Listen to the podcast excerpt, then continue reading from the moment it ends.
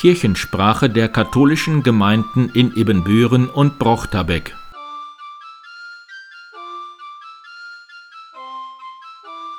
Herzlich willkommen zur 114. Episode der Kirchensprache am ersten Fastensonntag, 26. Februar 2023. Mein Name ist Pastor Martin Weber. An diesem Fastensonntag beginnt um 17 Uhr die Reihe der Fastenpredigten in St. Maria Magdalena.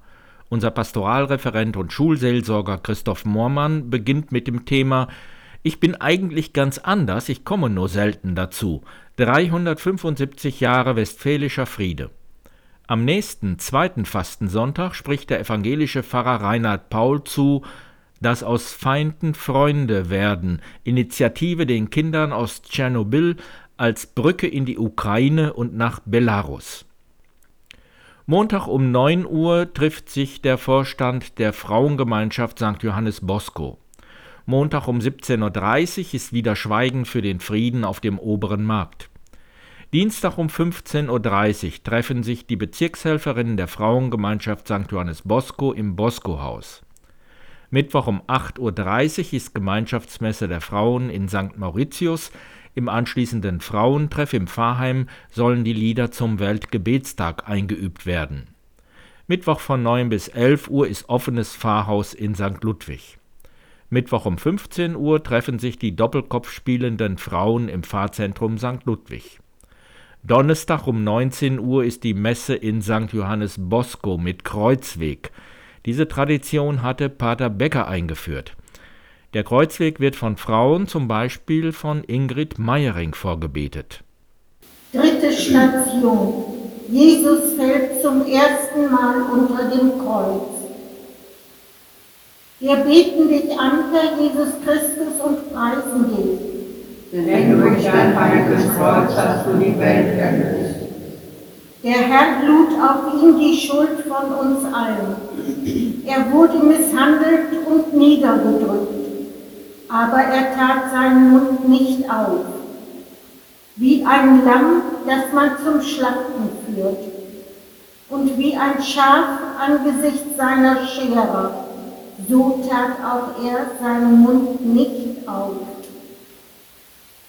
Jesus liegt am Boden, im Staub der Erde. Er hat kein Gesicht mehr vom Kreuz in die Knie gezwungen, doch er steht wieder auf. Gepriesen seist du, mein Herr und Gott, der du ehrlos am Boden gelegen hast. Wir bitten dich, erbarme dich über uns und über die ganze Welt. Donnerstag um 19.30 Uhr ist Gemeindeausschuss St. Barbara im Pfarrheim. Zur gleichen Zeit ist der Gemeindeausschuss St. Michael im M-Haus. Am Freitag beginnt der Weltgebetstag der Frauen um 15.30 Uhr mit dem Kaffeetrinken im Pfarrheim St. Mauritius. Um 17 Uhr ist dann die Gebetsstunde in der Mauritiuskirche. In Laggenbeck ist der Weltgebetstag um 15.30 Uhr im Elsa Brandström Haus. Wir feiern Gottesdienst, informieren über das Land und bieten landestypische Snacks aus Taiwan an. In St. Modestus ist der Gottesdienst um 16 Uhr im Pfarrheim. Auch in Herz Jesu Püsselbüren ist der Gottesdienst um 16 Uhr in der Kirche.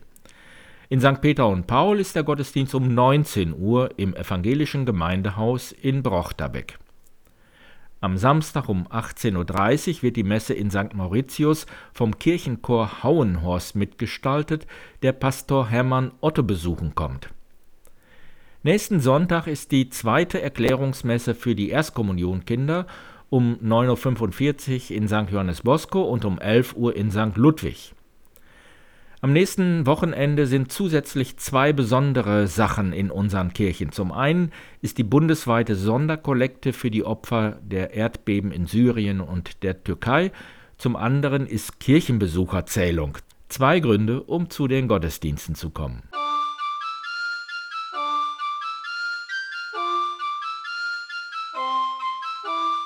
An der Friedenskette zwischen Münster und Osnabrück beteiligten sich am letzten Freitag auch viele Mitglieder unserer Pfarrei.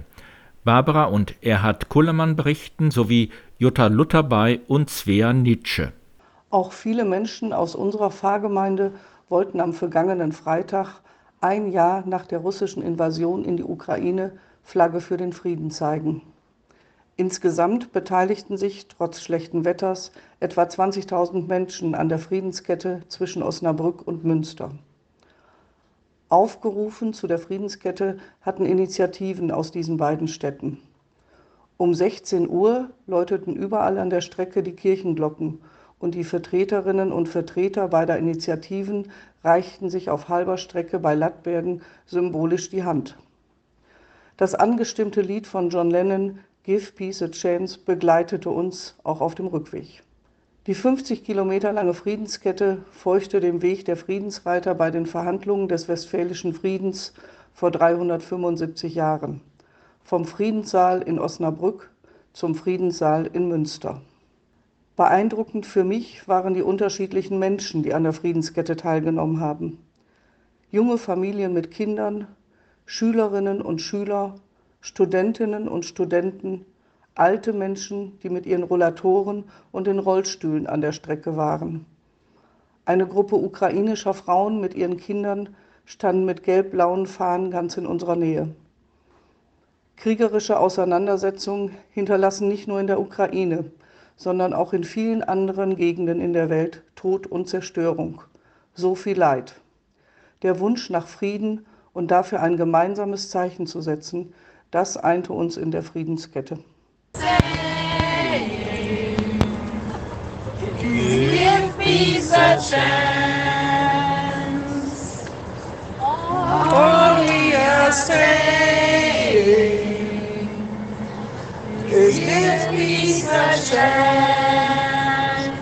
Der Wunsch nach Frieden vereint viele Menschen.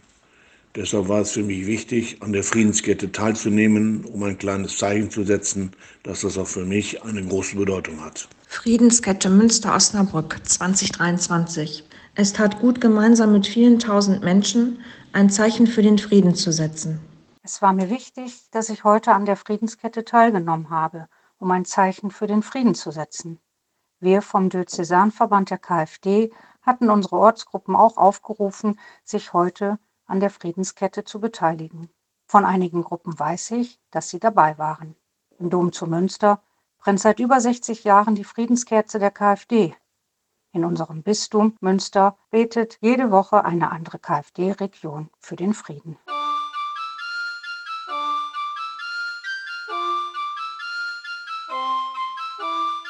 Am ersten Fastensonntag predigt traditionell unser Bischof Felix Genn.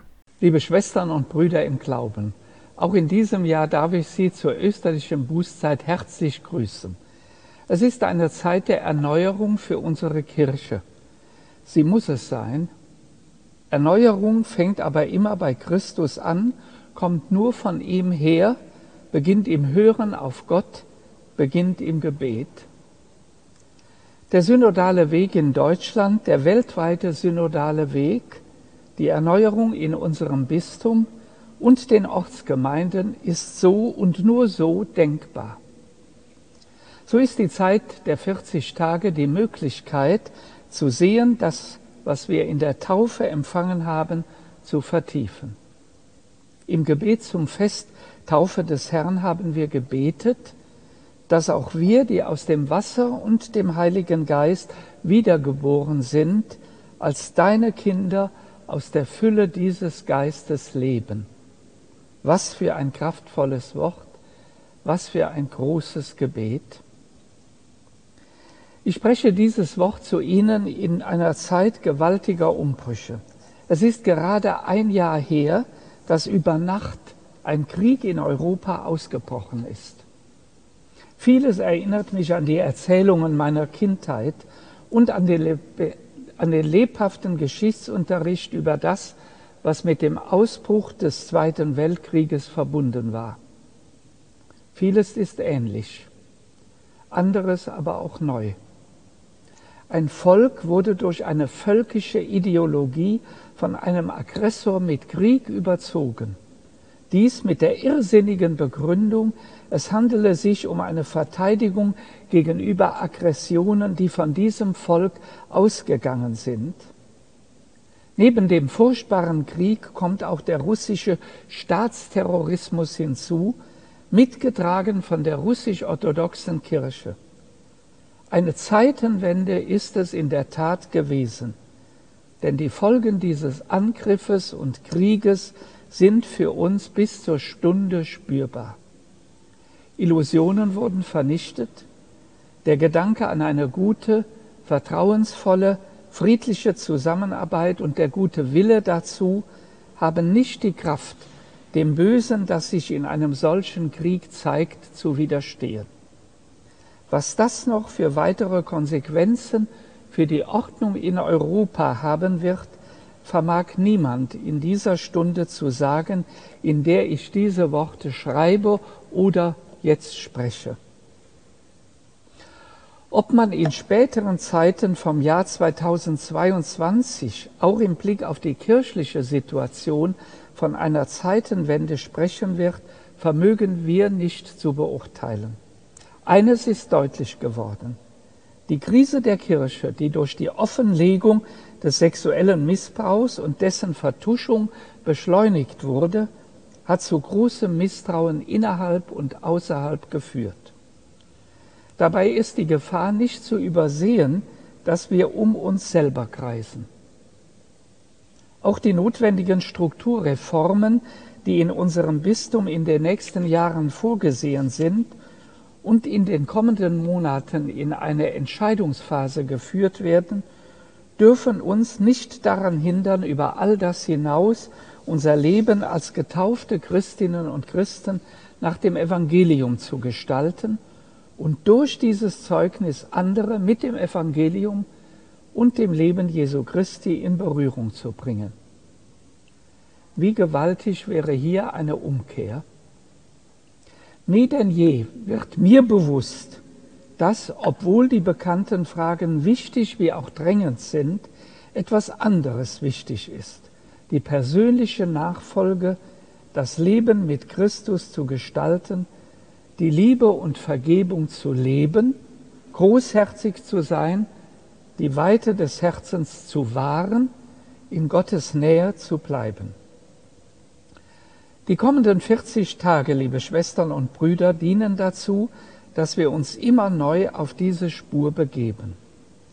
Letztlich muss sich jeder Einzelne, muss ich mich für konkrete Schritte der Umkehr, der Vergebung und der Liebe entscheiden und sie tun.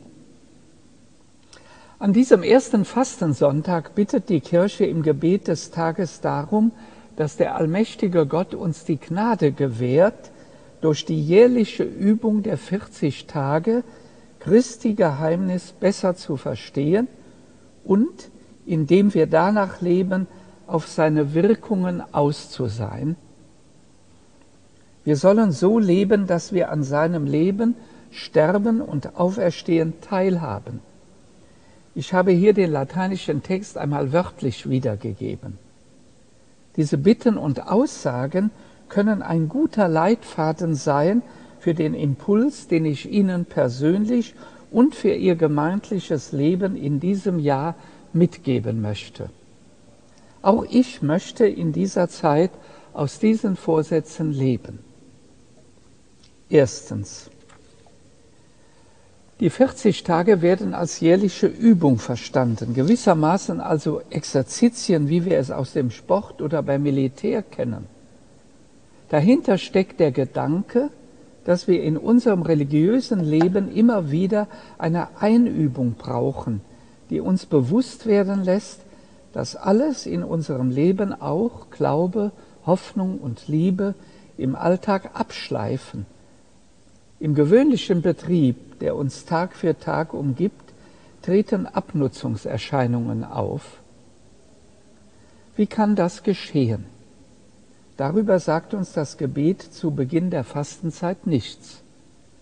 Es benennt aber das Ziel, Christus und das Geheimnis seiner Person besser zu verstehen, ihn also mehr und mehr kennenzulernen, um so immer tiefer einzudringen in das, was sein Leben und seine Botschaft besagen und wie sie Leben prägen und gestalten können. Es wird das Ziel genannt, dass wir durch dieses Bedenken und Leben eine Effektivität, eine Kraft erhalten, die wirksam ist, die die Welt verbessern kann. Liebe Schwestern und Brüder, wenn ich nun diesen Gedanken weiter verfolge und konkret eine Anleitung versuche, schlage ich vor, sich bewusster von Sonntag zu Sonntag von den Lesungen anregen zu lassen. Das wäre mein zweiter Punkt. Daraus kann man jeweils ein Wort, einen Satz oder eine gute Auslegung aus der Predigt in die Woche mitnehmen und bedenken. Unser christliches Leben wird genährt durch Wort und Sakrament.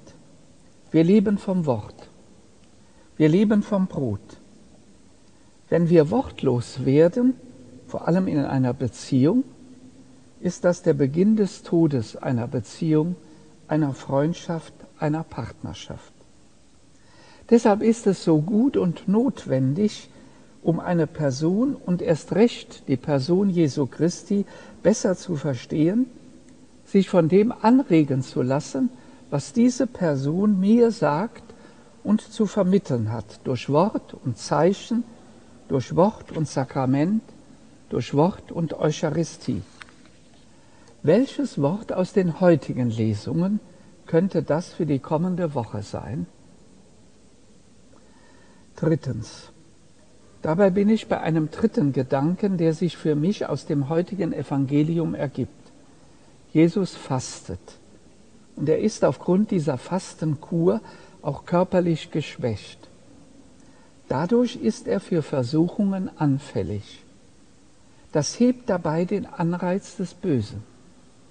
Das, was er von Gott erfahren hat, wozu er sich von Gott geführt weiß, als überflüssig anzusehen und sich besser dem auszusetzen, was rationaler zu sein scheint, pragmatischer, was ihn, was uns groß und mächtig erscheinen lässt. Dem aber widersteht er. In einer großen, souveränen Freiheit macht er deutlich, dass er sich an Gott gebunden weiß, an sein Wort und an seine Gebote. Kompromisse, oft aus gutem Willen, schleichen sich ein. Im Zuge einer Fusion fragte ein Mitglied im Kirchenvorstand in einer Sitzung einmal, wie es denn möglich sein könne, das Vermögen der Gemeinde vor den anderen zu retten.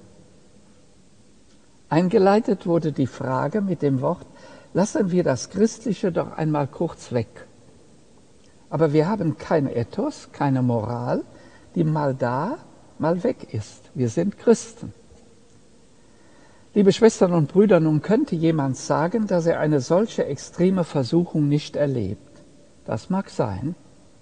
Aber ich glaube, dass es sich lohnt, einmal näher hinzuschauen, wo ich mich von dem entferne, was ich im Innersten als richtig erkannt habe.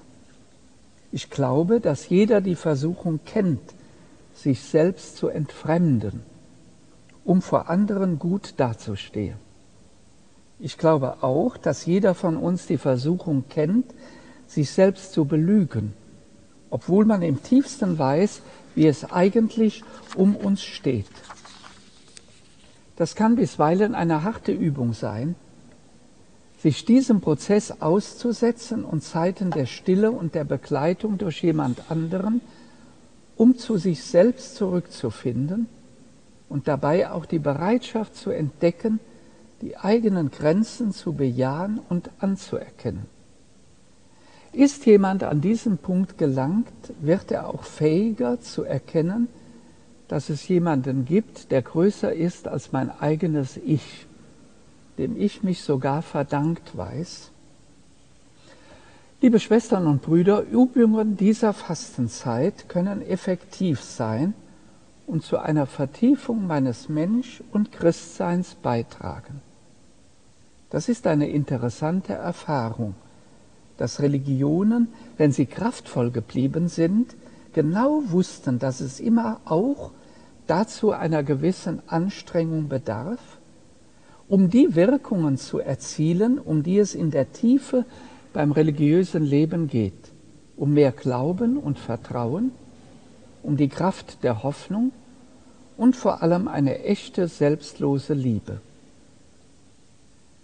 Ich weiß nicht, liebe Schwestern und Brüder, was uns in den kommenden Monaten erwarten wird. Das gilt gesellschaftlich, das gilt weltpolitisch. Jeder von uns wird sein Leben in diesen jeweiligen Situationen bewältigen müssen. Dazu können Glaube, Hoffnung und Liebe, anders gesagt, das Leben aus der Taufe, eine Quelle sein, die auch dann nicht leer wird, auch wenn es um uns herum heftig stürmen kann. In diesem Sinne wünsche ich Ihnen allen eine gesegnete Zeit der Vorbereitung auf Ostern und zum Fest selber eine tiefe innerliche Freude und großen Frieden. Dazu segne sie der allmächtige Gott, der Vater und der Sohn und der Heilige Geist. Ihr Bischof Felix. Kirchensprache der katholischen Gemeinden in Ibbenbüren und Brochterbeck